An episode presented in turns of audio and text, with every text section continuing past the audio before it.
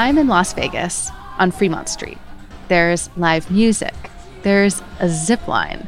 There's a lady doing tricks with a whip. She cracked her whip at you. She almost got me. Before the big name glitzy casinos of the Strip were built, Fremont Street was the heart of Las Vegas.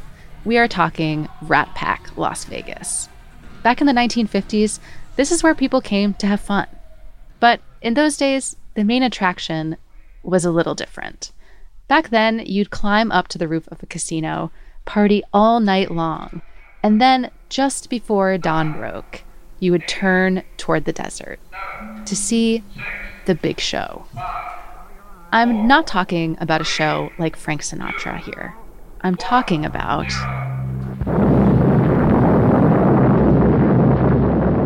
an explosion of an atomic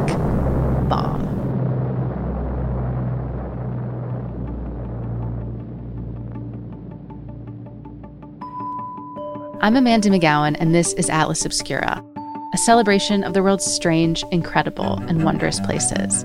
Today, we're heading to the National Atomic Testing Museum in Las Vegas, Nevada, to explore a time in American history when weapons of mass destruction were a tourist destination. That's after this.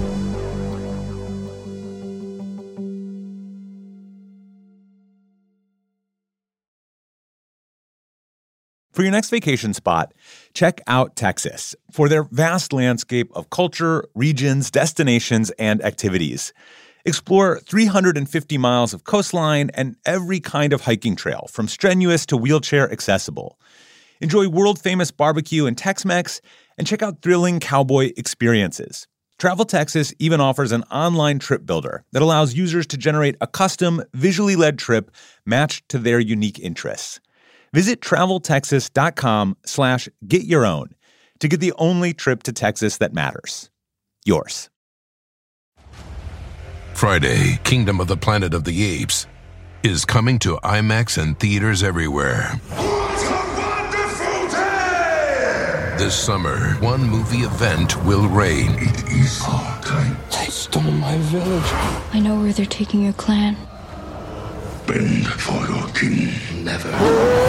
Kingdom of the Planet of the Apes. Only in theaters Friday. Tickets on sale now. Rated PG 13. Some material may be inappropriate for children under 13. For a few weeks in June, my boyfriend and I went on a cross country road trip Boston to Southern California. Totally rad. And so, of course, we had to stop in Las Vegas and did a little bit of gambling, went to a magic show. Don't judge. But there was something else that I wanted to see the National Atomic Testing Museum. This nuclear chain reaction causes a tremendous explosion. So there we are in the lobby, hanging around. Uh, one of the docents comes over and razzes me about my radio kit. You always walk around with that in your hand? I do. Not everybody does that, you know. That's funny. A few minutes later, Michael Hall comes down to meet us. He is the director of the museum. The tour begins right here in the lobby, in front of this giant hulk of metal that looks kind of like a cartoon of a bomb. It's got a bulbous end on one side and fins on the other. But that is an original bomb casing, and that is what went inside the Fat Man bomb that was used on Nagasaki. Oh, I didn't know this. I thought this was a reproduction. No, it's an original. Now, obviously, it was never used, but they built they built about like, wait a second. well, they built about a dozen. Yeah, that's um, my nervous laughter in there. It's a little unsettling to be this close to an actual atom bomb case. So we'll kind of start at the beginning. And it's actually, again, when I give this, the school kids a tour, I say we're going to go in a tunnel of time because it's very chronological. And, you know, here again, the Manhattan Project, World War II. But August 1945. After years of a top secret government science project, the US produces the most terrifying weapon ever known to mankind the atomic bomb. The US drops two of these atomic bombs on Hiroshima and Nagasaki in Japan. It effectively ends World War II, but it also claims the lives of around 200,000 civilians. At the end of the war, the US has a monopoly on atom bomb technology. But just a few years later, in 1949, Russia explodes its first atomic bomb. The Cold War begins and triggers a nuclear arms race. To win an arms race, you need weapons. To build weapons, you need a place to test them. But as soon as you swing around here, we come uh, with a map of the Nevada test site. And this was a perfect area. This was one of the most remote areas in the entire country. There was nothing around here except a teeny tiny town down here, Las Vegas, Nevada, about 21,000 people. Vegas at uh, the time is pretty small, a little oasis of gambling and debauchery. And just outside of it, there's miles of desert. So in 1951, the government starts testing. They even bring live troops out there to get used to the idea, psychologically, of fighting on a battlefield alongside an atomic bomb. The tremendous detonation, felt 260 miles away, shakes the earth under the soldiers, and the blast fills the air with flying dust. Now, let's take a second to acknowledge how wild this is. Blowing up atomic bombs a hundred miles away from an American city? But Michael reminds me that the mindset back then was really different. Atomic testing was part of our national identity. America was proud of it. And this was the recent World War II generation, and everybody was very patriotic. And we were kind of felt like we were in these desperate times with the Cold War and Russia and a lot of people thought there'd be another war. We'd have to fight it and win it. And we had 75 miles away in Las Vegas, you couldn't just hear the blasts. You could actually see them. Michael brings me over to a black and white photo of downtown in the 1950s. There's a big neon sign of a cowboy, and in the distance, there's a mushroom cloud. You want to make, well, here's a good uh, image. Oh, this of, is where we're staying. yeah. Well, you're in the historic district there, and you get a feel for because when you look out in the northwest, you're looking right over the test site, and you can imagine how the you know the mushroom clouds rose into the air. Las Vegas knew a spectacle when it saw one. Owners of casinos and businesses didn't shy away from the tests. Instead, they said, let's capitalize on all of this excitement. Let's sell it the drink that you don't pour. Now, when you take one sip, you won't need any more. As small as a beetle, as big as a wheel. Mmm, atomic cocktail. So, let's say you were visiting Vegas for a weekend in 1956. You'd pick up a calendar issued by the Las Vegas Chamber of Commerce with a schedule of all the bomb tests on it. To get in the mood, maybe you'd put on a hit song like this one by Slim Gaillard it's a great example of how atomic bombs were playfully woven into the pop culture of the time. Then take a seat and grab an atomic cocktail. That's vodka, brandy, and champagne with a splash of sherry. And then, just maybe, you'd make a stop to get your hair done. And a lot of the casinos had um, hairdo areas for the women. And there was a fashionable kind of uh, mushroom, kind of bun style hairdo that the women would get when they came to Las Vegas. Right. That's a hairdo that resembles a mushroom cloud. Atomic imagery was everywhere.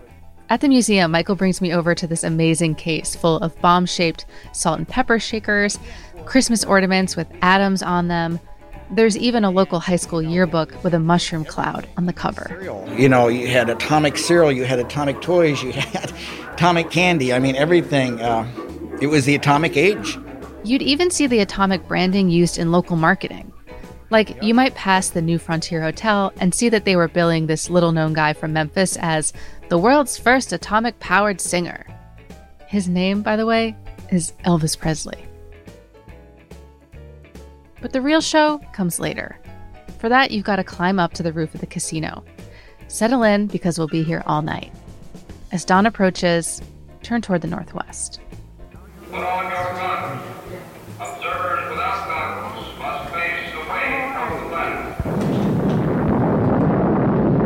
when they went off, it made it like broad daylight. You see pictures of these things and you don't realize they were taken in the dark because it looks like high noon because of the brightness that the atomic bombs made.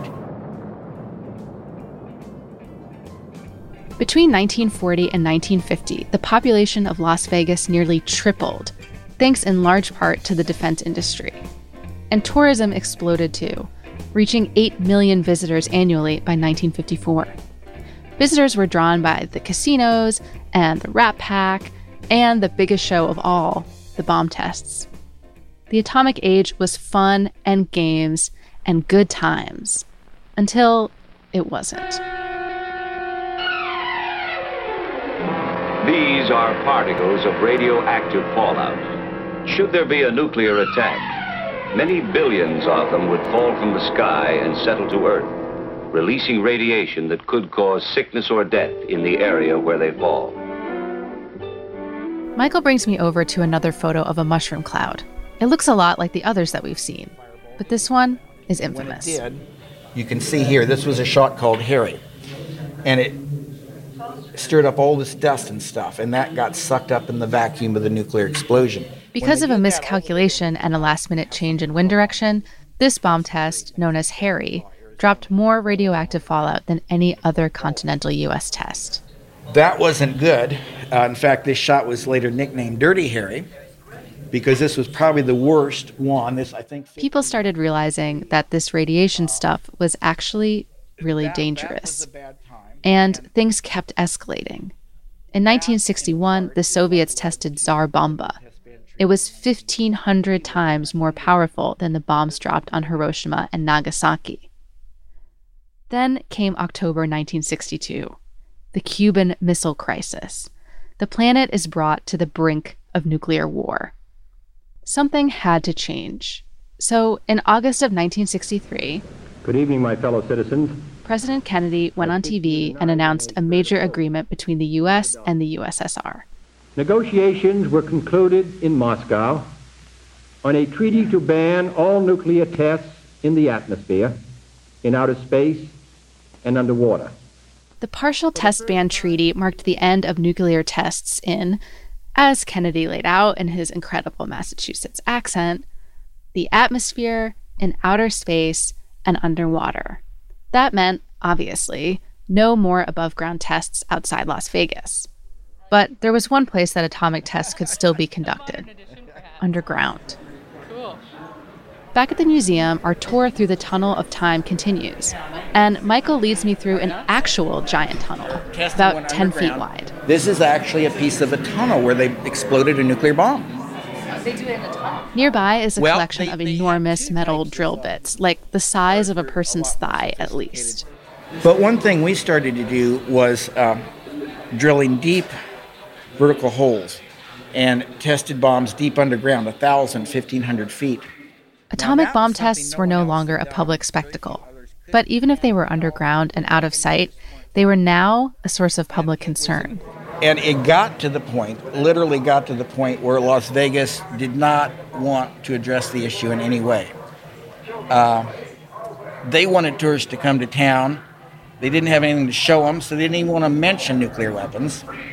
And, you know, by the 60s and 70s, I mean, people were scared of things like radiation and nuclear war. So this was by then an ugly stepchild. They didn't want to talk about it. In the late 1960s, billionaire Howard Hughes bought up a bunch of land and casinos in Vegas, and he became obsessed and incensed by the underground blast that would shake the floors of his casino. Hughes went on this campaign to stop the tests. He even allegedly offered then President Lyndon Johnson a million dollars when he left office if he stopped the tests immediately. Hughes was obviously a bit of an eccentric, but it was a symbol of how much things had changed. Vegas had moved on from the business of selling the atomic age.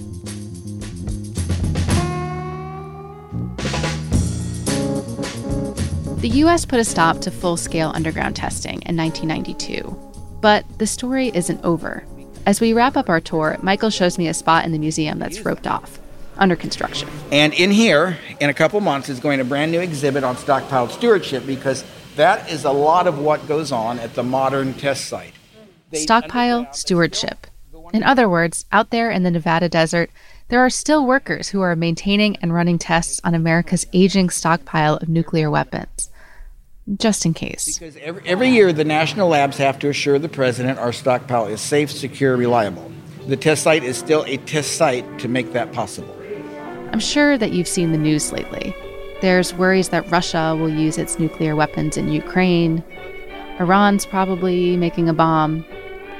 Michael tells me that when stories like this hit the headlines, people come to the museum and they ask him questions about it.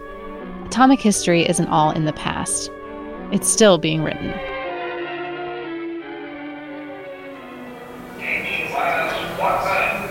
Before we leave the museum, I double back to an exhibit that I missed before.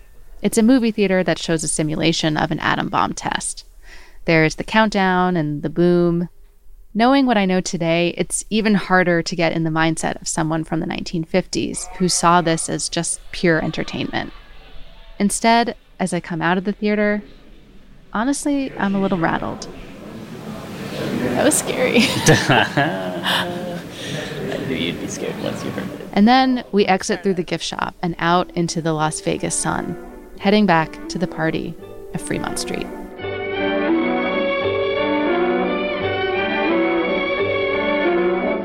The National Atomic Testing Museum is open Thursday through Tuesday. Reserve your tickets online at nationalatomictestingmuseum.org. Special thanks to Michael Hall for telling me the story of America's atomic age.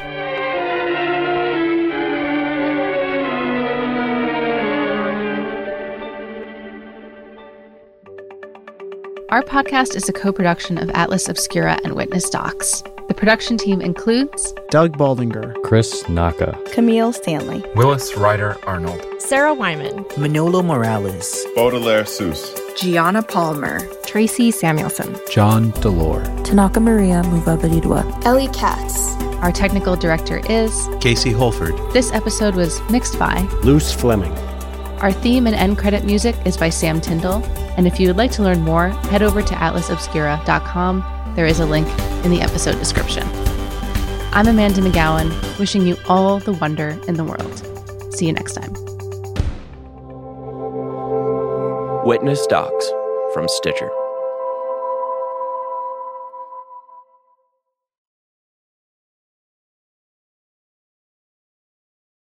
They say plants like music. Yeah, no, like really, they, they respond to the vibrations of it, which means that this playlist you're listening to, the plants are too. You know what else plants like? Organic soil from Miracle-Gro. It's made with all the best stuff like wood fiber and compost. Plus, it's OMRI certified organic, which officially means it's made with superior ingredients. And when you give your plants the stuff that makes them happy, they won't judge you on your iffy playlist. Hear that, plants? So go ahead and give them Miracle-Gro. Hi, I'm Willa Paskin, the host of Decoder Ring, Slate's podcast about cracking cultural mysteries. On Decoder Ring, we dive down rabbit holes and obsessively explore questions hiding in plain sight. Like, why has slow dancing gone out of style? And when did we all become obsessed with hydration? And where did the word mullet, you know, to describe a hairstyle, come from? That's Decoder Ring, named one of the best podcasts of 2023 by the New York Times. Listen to new episodes every two weeks and make sure to follow us so you never miss one.